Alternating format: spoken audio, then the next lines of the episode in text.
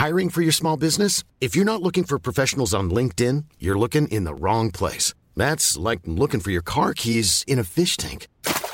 LinkedIn helps you hire professionals you can't find anywhere else, even those who aren't actively searching for a new job but might be open to the perfect role. In a given month, over 70% of LinkedIn users don't even visit other leading job sites. So start looking in the right place. With LinkedIn, you can hire professionals like a professional. Post your free job on linkedin.com slash people today.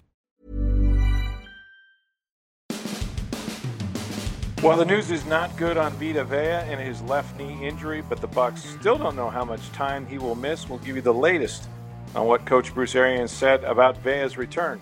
And it was too little, too late for the Rays. They fell to the Blue Jays four to three to lose that series. They head to Seattle now for a series against the Mariners. And we're talking USF football with Times beat writer Joey Knight. What improvements has Charlie Strong's team made, both with the coaching staff and the players on the field? We're just a couple of weeks away from their opener against Wisconsin at Raymond James Stadium. We've got all that and more in this edition of Sports Day Tampa Bay. I'm Rick Stroud of the Tampa Bay Times, along with producer Steve Bursting. Hey, folks, if you're like me, your electric bill is just going through the roof, and uh, you know it's hot outside. But I got some news for you. If you want to save 90 to 95 percent off your electric bill, listen to me now. May Electric Solar. That's right. They're a locally owned company, and May Electric Solar is the safest solar available, and they don't use high voltage like many other companies. And May Electric Solar has a 25 year warranty on all their equipment and labor. They have a full showroom. They're open weekdays. You can see their quality products. Now, May Electric Solar has been around for 12 years, and they've earned a great reputation with their customers and peers. There's a lot of other companies out there imitating them, trying to use their great name. But remember, they don't use subcontractors, and they don't subcontract for any other company in any other way. Everyone knows it has to be May all the way. So stop the insanity of these out of control electric bills and start saving now. Call May Electric Solar at 727 819 2862. And if you call right now, you can also receive a 30% tax credit through 2019 by changing to solar energy. Call the real May Electric at 727 819 2862. All right, Steve. So I was at uh, the Bucks workout, their final one that was open to the media. They'll have a walkthrough today, and then they're on to Pittsburgh later this afternoon, where they'll play the Steelers on Friday, the first preseason game under Bruce Arians, a new era kind of begins there.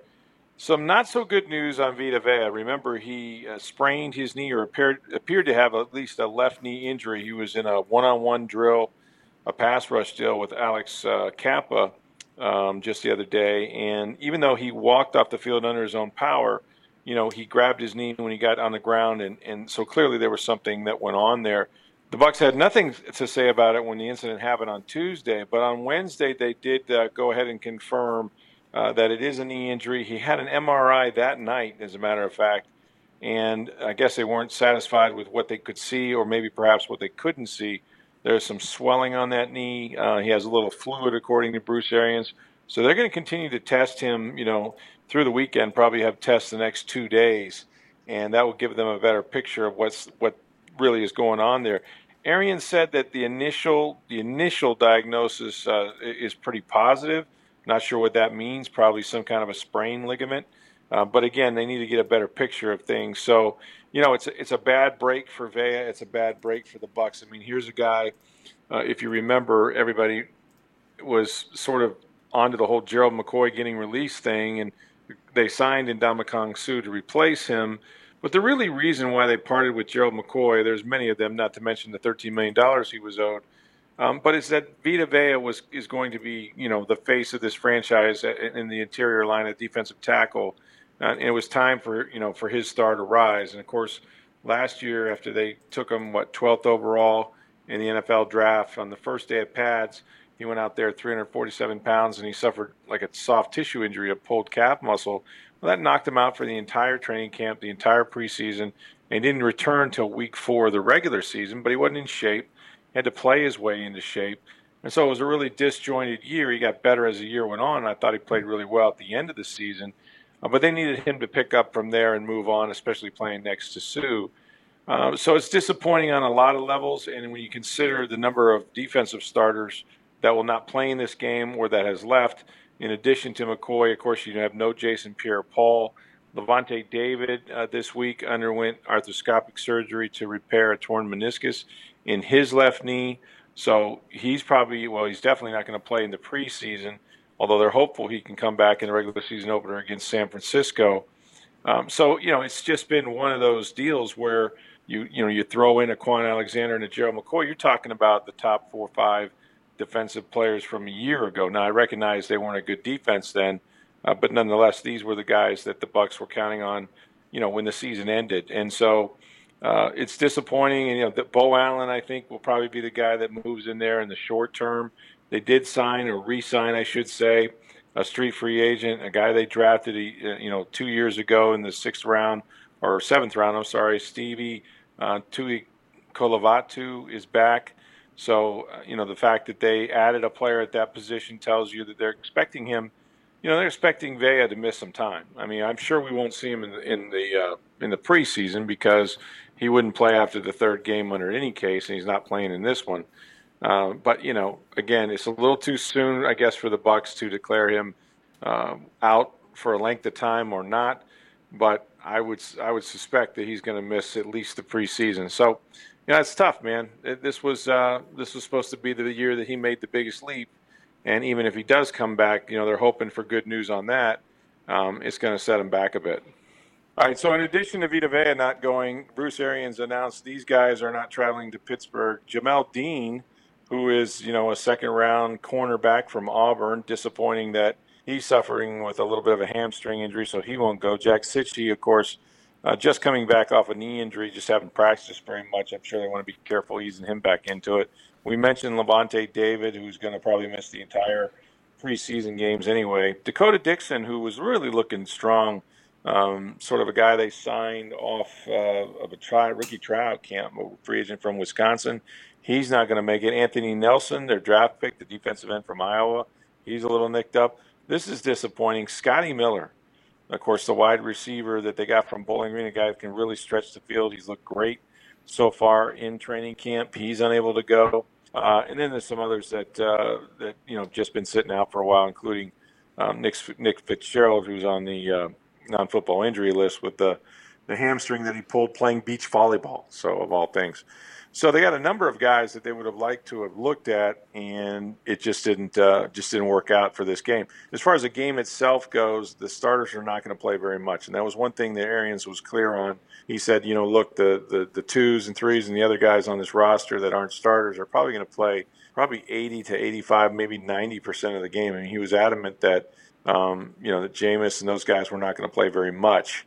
So I'm thinking one series, whether they score, they don't score, it just depends but they're not looking to expose those guys. They're looking to, you know, find some players on the roster that can help them down the road.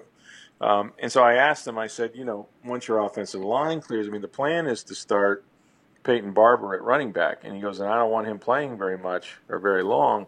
And I said, well, what about Ronald Jones? I mean, you want to see him do some things. He had a terrible preseason a year ago. Wouldn't it be nice if he made some splash plays for his confidence, et cetera?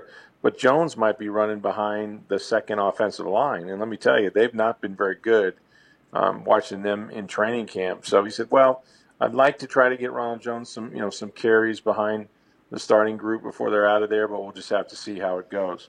So that's sort of the balancing act you play. You know, you're not going to play Winston, you're not going to play Barber once the offensive line is out of there, uh, and that means that the other guys are going to have to make do with uh, with sort of who's on the field. Tomorrow, I'll have a complete preview of the Bucks game at Pittsburgh with Eduardo Encina. My buddy cop will be breaking it down for you, telling you about the players to watch and um, you know sort of what we expect to see in that first preseason game. So be on hand for that in Friday's podcast. By the way, did you happen to catch any of the uh, the Hard Knocks? I did not see it. Hey, where's Roethlisberger? that was the best part. So they put they put some of this stuff on uh, you know on Twitter and some of the elements of it, and and some of it was pretty good. Overall, I read that it was kind of underwhelming for a first episode. Um, but the weirdest thing is Antonio Brown, which is not a surprise because he's a weird guy to begin with. Um, but I don't know if you saw that. You know, he has these. He had these terrible blisters on his feet, and, and he was unable to practice, which is not what you want from your superstar receiver. But the re- the way he got it, and Chris Sims tweeted this out. It wasn't revealed uh, in the episode at all. Is that he was the uh, he was in the cryogenic chamber. You know, they they freeze. You know, those guys go in there for two minutes, and they, uh, you know, the temperature is lowered to like I don't know, 200 degrees below zero. Um, but you cover up your feet and your hands, and um, and and you're you know you obviously don't want frostbite. Well, something happened, and his his feet got got burned, got you know essentially uh, frozen, um, and he's unable, unable to practice. So he's out there. Yeah, it was it was kind of a it was a cool thing. Like so, he's out there with a bunch of his kids, and they're just kind of rolling around the grass and everything. And the guy's like, "Hey, Daddy, why aren't you on the black team?" And of course, you know the the Raiders wear silver and black, but the defense was wearing black that day. So he had his white jersey on, and he was like, "I am on the black team." So they're going back and forth, and one of them finally says, uh, "So where's where's Roethlisberger?" he goes, "He he doesn't play for us here anymore. I don't play with him anymore." It's like, "Oh, well, who's your quarterback then?" It's like that guy over there, number four, number four. This, that's Derek Carr. And he goes, "Derek Carter." I was like, no, Derek. It was it was the cutest thing because these kids were just like, you know, and the whole time I'm sure Antonio's thinking, oh great, this is going to be on Hard Knocks. Um, but it was really it was really kind of amusing. I just want to um, know what Jon Gruden would say about a player getting injured in a cryogenic oh my, chamber. Well, he, you know, he hasn't said anything. This is the amazing thing. He's been asked about it because I don't want to talk about it. I got to talk about how he got hurt. Okay, he, he's no one's commenting on it. Brown apparently, I don't know if he told people or somebody in the organization obviously let it slip. Chris Sims tweeted it out. I think he's the one that broke it. Um, I, I don't know what he would say. I can't imagine you know, Gruden was one of these guys that hated um, anybody getting hurt, and not because he didn't want them to suffer, but because they didn't have use of the player. Right? Jon had a great tolerance for every other player's pain. You know, guy could say he's got a little bit of a sprained knee. Okay, I think he's going to be fine. I think he'll play.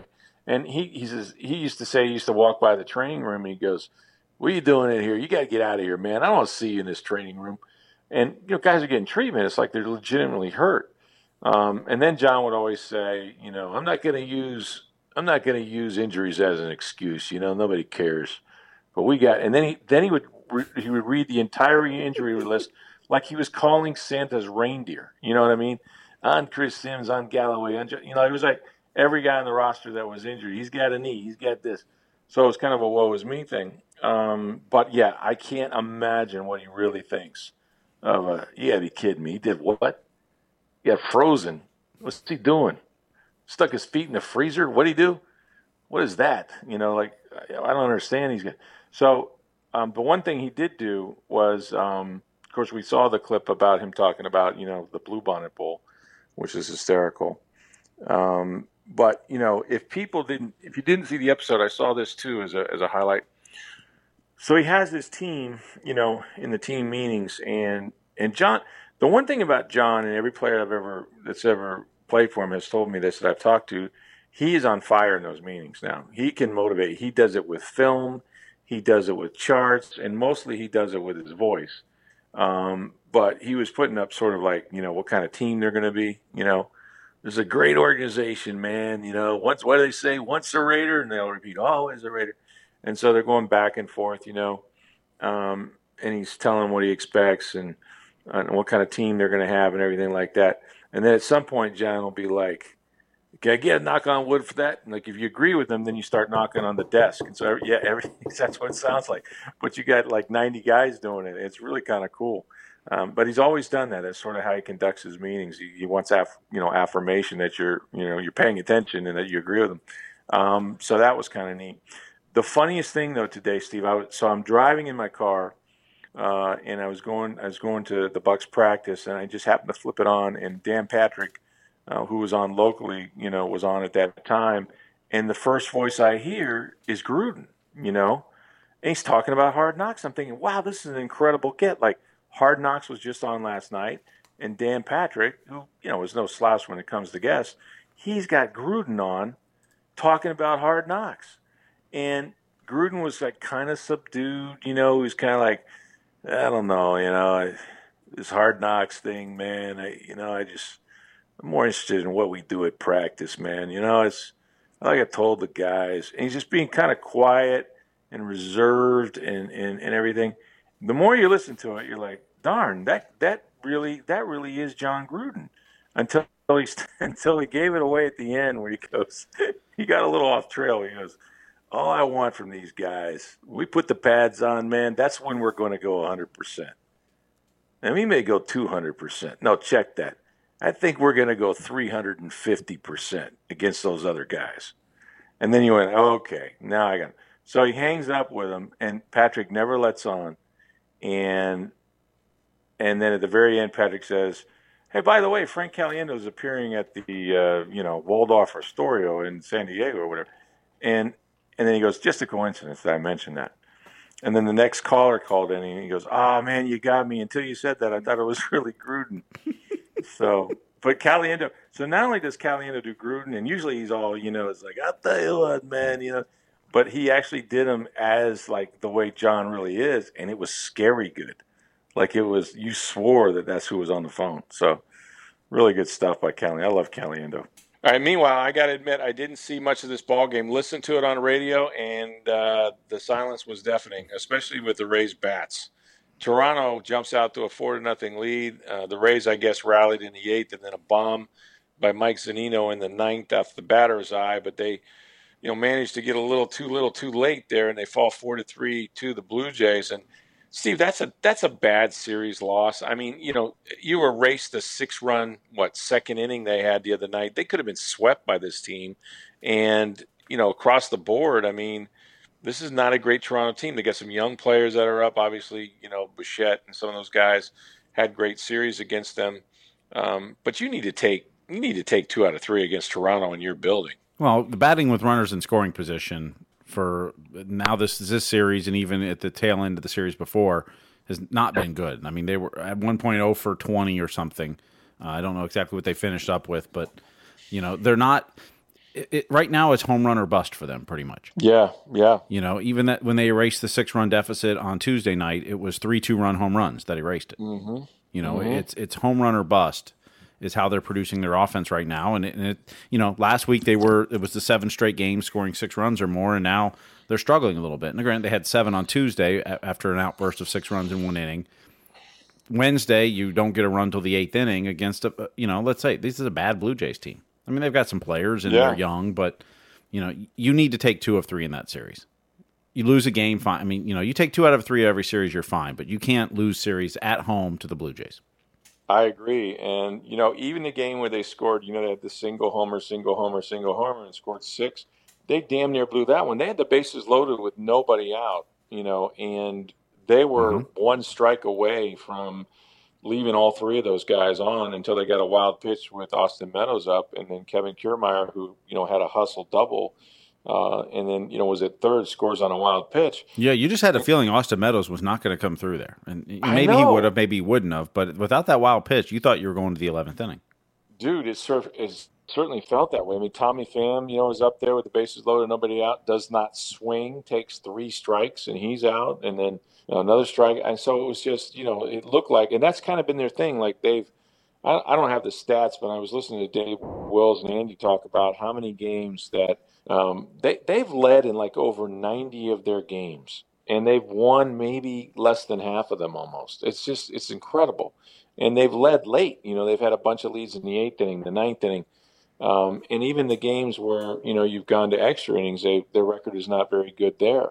So they they you know typically they'll come back in some games and then they, they still won't win. But yeah, I think man, in extra they, innings they're four and eight now after the win on Tuesday.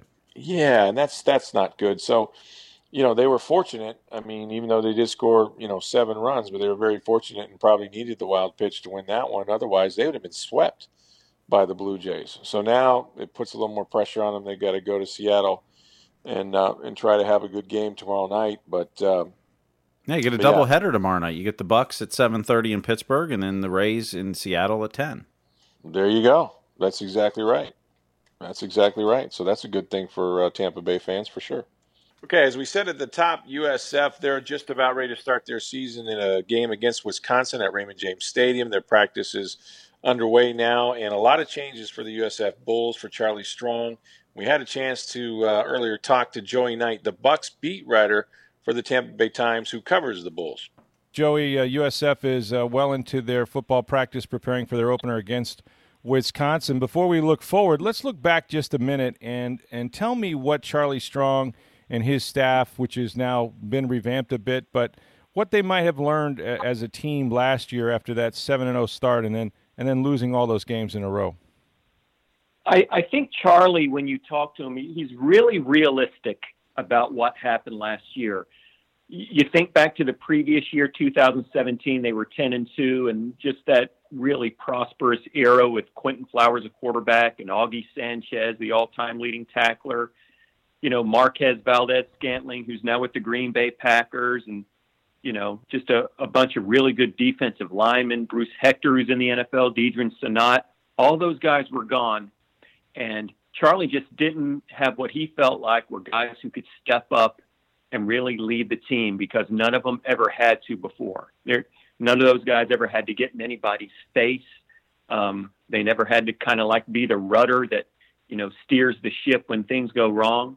So they jump out to a seven and zero oh record last year against you know questionable competition. It was kind of a little bit of a smokescreen, and then they faced their really first bit of adversity going to Houston and getting drubbed pretty good at Houston. That was the first loss. Hey, it's Ryan Reynolds, and I'm here with Keith, co star of my upcoming film, If, only in theaters, May 17th. Do you want to tell people the big news? All right, I'll do it. Sign up now and you'll get unlimited for $15 a month in six months of Paramount Plus Essential Plan on us. Mintmobile.com slash switch. Upfront payment of $45 equivalent to $15 per month. Unlimited over 40 gigabytes per month. Face lower speeds. Videos at 480p. Active Mint customers by 531.24 get six months of Paramount Plus Essential Plan. Auto renews after six months. Offer ends May 31st, 2024. Separate Paramount Plus registration required. Terms and conditions apply if rated PG. And Charlie indicated they just did not handle that well. Again, just because they didn't have the kind of leadership they had had in the past. And there were some attitude issues. Again, guys who just didn't handle losing, handle adversity very well. And it kind of snowballed. And, you know, what you got was six consecutive losses to end the year. And, you know, Charlie, you know, told Martin Fennelly, our columnist, right after, right after the, uh, the Gasparilla Bowl, the sixth loss. He said, "We got to clean some house there, you know," mm. and, and, he did. Sure enough, uh, dismissed about a dozen guys.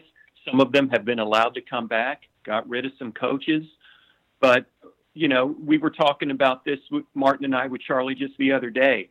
Um, he, he was just very realistic that, you know, they were probably not a nine or 10 win team, even if things had fallen into place last year, just because they didn't have the talent of the previous years and they didn't have the leadership. But, you know, going forward from a leadership perspective, they, they've got some, some guys who, who've been around a while now. They've got some more assertive seniors. This is a pretty solid senior group.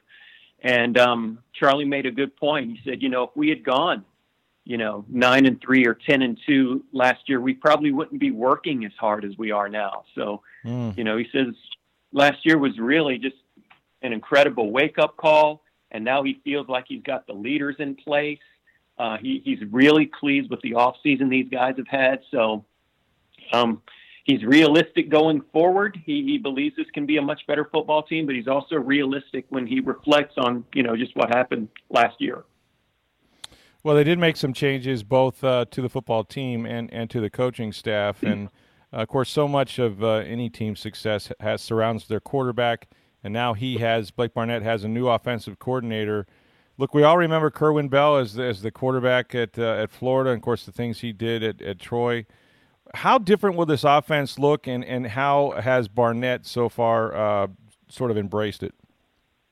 Well, Kerwin has as you know, you know, he had kind of a vagabond NFL career, played some in Canada, you know, after he had that really outstanding career at the University of Florida. And I believe he told us the other day he's had 11, he had 11 different offensive coordinators when he played. So wow. he's, you know, he's picked apart a little bit from all of them. And, you know, he was also influenced greatly by Spurrier. When Spurrier came back to Florida, Kerwin, you know, spent a lot of time up there. May have been like a, on his staff uh, I'd have to go back and check. May have been on one of Spurrier's earlier staffs, and mm-hmm. he was really influenced by Spurrier. That's what I what I'm gathering. So what I think you'll see, if you, you recall, Rick, you know that Spurrier offense, it wasn't necessarily about throwing to a receiver; it was about throwing to spots. You know, finding spots yeah. on the field, making sure the receiver gets there, and I think you'll see a lot of that with Kerwin. He's really high on just those small, quick, shifty guys, getting them, you know, out of the backfield or getting them in the slot. So I think you could see a lot of, you know, seam routes and slants and stuff where, you know, he just gets a slot receiver open. I could see a lot of jet sweeps. Just, you know, he, he's really big about just finding the playmakers and getting them the ball. Um, we uh, we have a, a minimal viewing window in the later portion of practice when they let the media come out and watch. And just the other day when they were doing their 11 on 11 work, first team against first team, you just saw a lot of. I think the whole the whole session was predominantly just those short little swing passes to the mm-hmm. to the mm-hmm. quick guys and letting them do stuff. So, you know, it's it's it's really a radical difference from from Sterling Gilbert, who tried to um, set up set up the uh, the run with the pass. You know, just trying to stretch the field and throwing those throwing those long sideline routes and you know having guys jump up and go for him just to try to stretch the field and stretch the defense so he could set up the run. I think this is totally different from that. I think you're going to see Kerwin do a lot of different things. I know Blake Barnett, the quarterback you mentioned, just I, he seems to really enjoy it a lot more. He, he likes the potential of what he can do and what the guys around him can do. Um, it, you know, the, the offense really stagnated last year. It just looked like toward the end they were running four or five plays a game. Mm-hmm. Um, I, I really think that you're going to see them see them mix up a lot of things this year, kind of, sorta, in that Steve Spurrier mode from from the early Florida years. Well, that, that offense certainly will, will play well if they can execute it. They've got he's got some pieces behind him. I mean, Jordan uh, Cronkrite, we saw what he did. Um, he's a senior now at running back. Mitchell Wilcox, I've heard people talk about him as, as being a fairly high draft pick in the NFL a year from now. And then they also have a guy, I guess, Joey, that can really run in Randall St. Felix. Yeah, no question. You know, it's funny. I went back and did a little research. Kerwin did not utilize a tight end that much at all in Valdosta State during his three years there. I think, uh, in terms of the pure tight ends on his roster, the true tight ends, um, the leading receiver among that group was a guy who had six catches.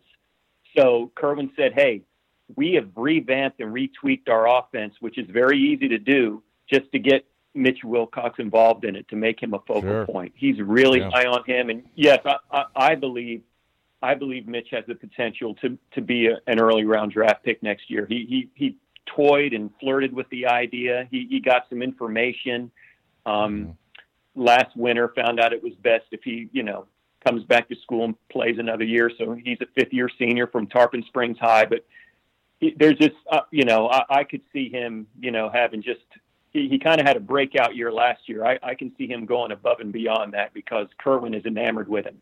And St. Mm. Felix is that speedster on the outside, redshirt sophomore fr- from South Florida uh, he's the guy when they threw those long balls. He was the one they were going to the most last year. So you've got that weapon on the outside, and then Cronkrite. You know, he, he's a thousand yard rusher last year. He's healthy. Uh, had a little minor surgery surgery earlier in the spring, but he's good to go now. He he's full go in practice, and he's complemented by Johnny Ford, who's about five foot five. I would say about 180 pounds.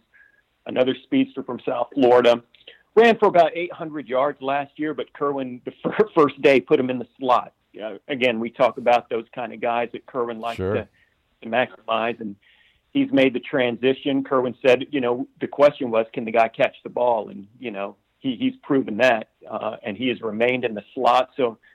You, you talk about a guy you give the ball to on jet sweeps and just give him that short swing pass and let him do his thing.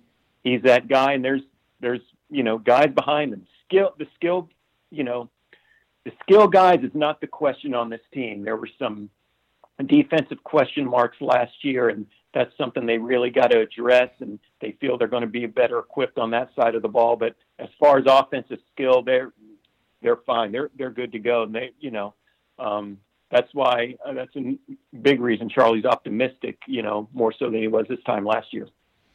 Defensively was their was their biggest problem a year ago, and and I know the offense stagnated, but how much more involvement now will Charlie Strong have in the defense, and have they benefited uh, from some guys maybe in the transfer portal?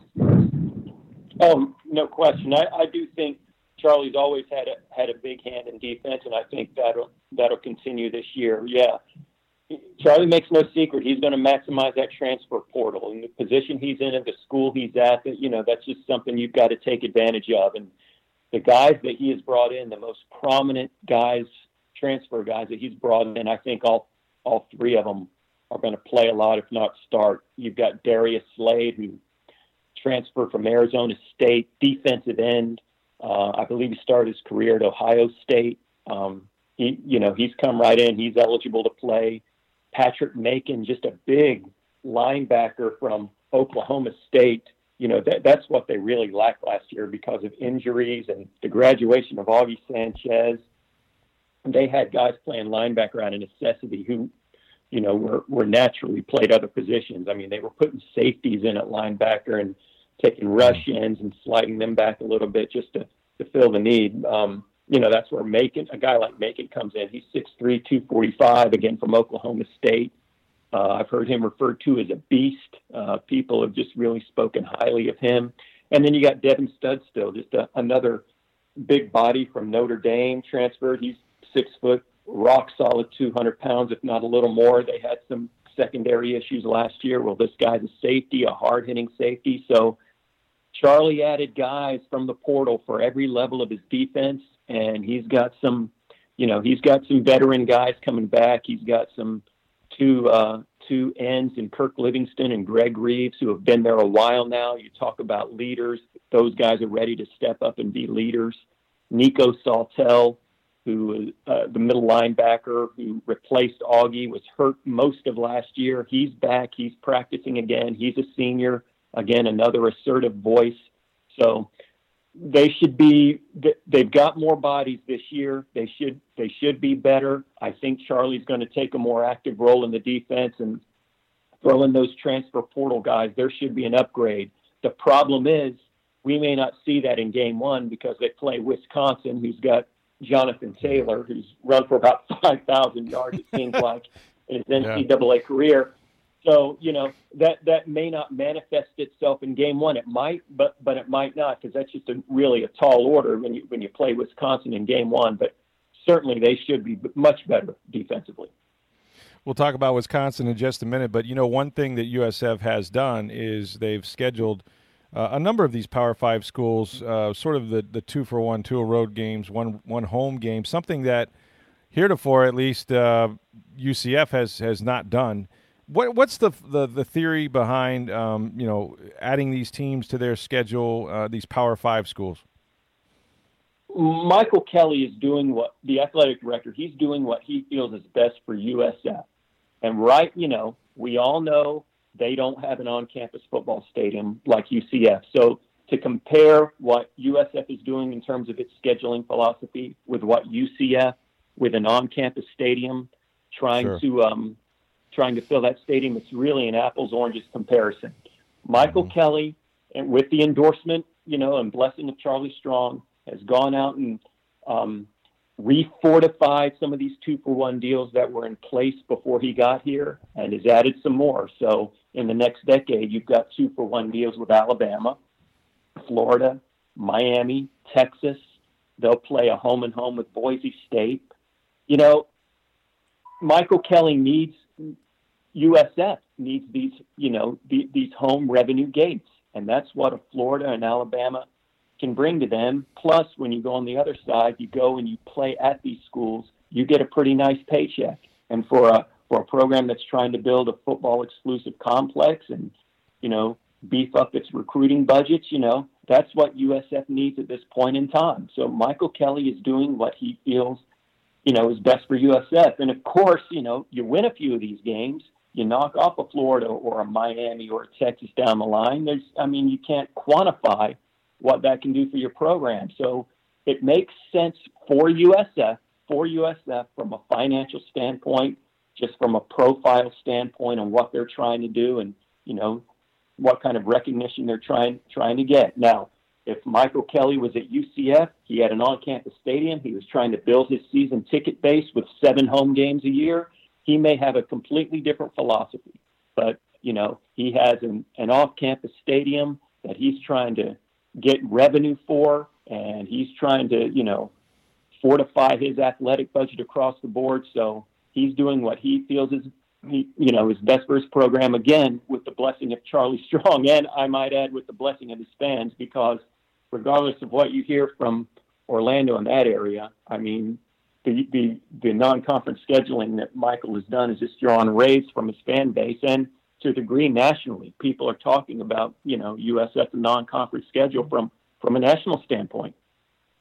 Yeah, I mean, even the opener against Wisconsin, you know, which travels very well, by the way, they'll have plenty of fans there. That building, um, that that's at least created uh, sort of a buzz about about them starting their season. And look, they could upset Wisconsin, and if they did, how much of a boost would that be for Charlie Strong's program? Oh, no, no question. They they can certainly win that game. And Martin and I were talking about this the other day. You know, it's going to be August 30th, and you know, you follow high school football around here, Rick. Uh, Friday nights, you know, they're they're prone to that good old you know, early evening, late afternoon thunderstorm. And in, mm-hmm. in this mm-hmm. case, not maybe from a deadline reporter's perspective, but maybe from USF's perspective, a wet track may benefit them that night. Um, sure. So you know, they're they're certainly you know w- with what Kerwin has to work with on offense, you know, first game out, they're certainly capable of you know toppling Wisconsin, and then you go they go the next week to Georgia Tech, which is you know trying to transition with a new coach with a roster full of guys who were recruited for the triple option to uh, yeah. to play a more conventional offense. They're really, I think, they're really going to struggle these first couple of years as they make this transition. So, you know, very conceivably, you could see USF start out two and zero oh with victories against two, you know, Power Five programs, and then you know you got momentum, and then there's no telling what could happen. But you know, it, it, it's very conceivable they could win this game coming out coming out of the gate. You know, and that's you know, then you got people talking about USF, and that's why that's why you schedule these type of games. Yeah, they're picked third uh, in the East behind uh, UCF and, and Cincinnati. Um, of course, it's it's a long season; lots of things can happen. But what what would sort of constitute a good a good season for for uh, Charlie Strong this year? Well, it's almost kind of gotten to be, you know, to a smaller degree an Alabama Auburn thing. You beat UCF, you yeah. have a winning season. You beat UCF. It's it's, you know, I, I think Bulls fans would be very happy with that. You know, you, this program now. Let's see, it's 2019. It's the 23rd year the program still never won a conference championship. So obviously that that would be the pinnacle right there. But you know, I think you know just showing some offensive life, winning, you know, nine games, uh, beating UCF. I think that would represent, you know, just uh, an outstanding season for, for USF. But um, you know that that that Black Friday game at the end of the season has just become so huge, just because of you know the fact that USF and UCF now share a, not only a conference, they share a division, and just because of what USF UCF has been able to accomplish these last few years, that game just looms so large. So, I mean, if Charlie went into that game with eight wins and they won that game, I think you USF fans would be very pleased at you know at this point. Uh, the war on I four is real. Um, I'll, I'll, let you go on this one, Joey. They are trying to raise money uh, for a new football only type complex. I guess they're somewhere around $20 million towards a $40 million goal committed. Look, we know uh, these kids that are recruited, uh, millennials being who they are. You go, you see these unbelievable facilities being built everywhere around the nation at LSU and, and of course Oregon and all these places that we have seen in the past, Clemson, you name it, really. How important is that though towards uh, towards attracting some of the upper echelon, um, you know, recruits? I think it's huge just for the reason you said, Rick, because in this day and time, recruits, you know, they want the swag, they they want the flair for you know whatever you want to call it, and they can go to just about any other any other school uh, of USF's comparable size and see a place with an on-campus stadium or a football exclusive complex where football has its own headquarters, and USF doesn't have any of that and that's why mm-hmm. Charlie's just so high on the staff he has now because his coaches are are really recruiting and, and doing a good job of recruiting, basically with with nothing in terms of facilities to recruit to. So yeah. you know he you know just the other day he was talking about that. He says you know my assistants are just just incredible for what they're able to do with you know with how little they have to recruit to just from a facility standpoint. So to be able to, to bring a kid on campus and show them, hey, here's our indoor practice facility. Hey, here's our players lounge. Here's our locker rooms. You know, here here's our team meeting rooms, all in one one football exclusive complex. that would make all the difference in the world because that's what it's all about in recruiting in 2019. It's about that swag, and you said it. You know, Florida, Florida State, Miami, UCF, they all have these facilities, and right now USF does not. And Michael Kelly said, uh, you know, less than a month ago, yes, it's a $40 million project, roughly. They have eclipsed 20 million toward that goal. He's hopeful that in the year 2020 they can break ground and that would be a huge stride if you could just see a shovel in the ground and you could have some kind of hope that, yeah, it's coming, it's here, and you could give that assurance to recruits. Hey, you know, before you leave here, you're going to have your own football exclusive complex. That would be all the difference for, for USF. Well, it all starts. It's going to be a big start for USF. They play Wisconsin on August 30th. That game is at 7 p.m. And Joey Knight, you can read all about the USF Bulls, of course, uh, on Tampa Bay com. Thanks so much, Joey. We appreciate it. My pleasure, guys. Anytime. All right, the Bucs will have their final walkthrough this afternoon before they catch a plane and head up to Pittsburgh. I'll be joining them tomorrow and covering that game against the Steelers, the first preseason game with Bruce Arians at the helm. Uh, we had a chance to uh, break down that game on tomorrow's podcast with Eduardo Encina, my buddy cop that helps me cover the Bucs, and so you want to be on hand for that. We'll tell you what to look for in that game and which players are playing, which players are out and which guys need to play well. The Rays are off today, but then they begin a series against the Seattle Mariners, so they got to get back on track after losing that series at home at Tropicana Field against the Blue Jays. And remember, folks, uh, it's still very hot out there. I know your electric bill is going through the roof. I know mine is too. Here's what you do. You can call them now at 727 819 2862, and you can also receive a 30% tax credit through 2019 by changing to solar energy this year. So call the real May Electric Solar at 727 819 2862. For Steve Bursnick, I'm Rick Stroud of the Tampa Bay Times. Have a great day, everybody.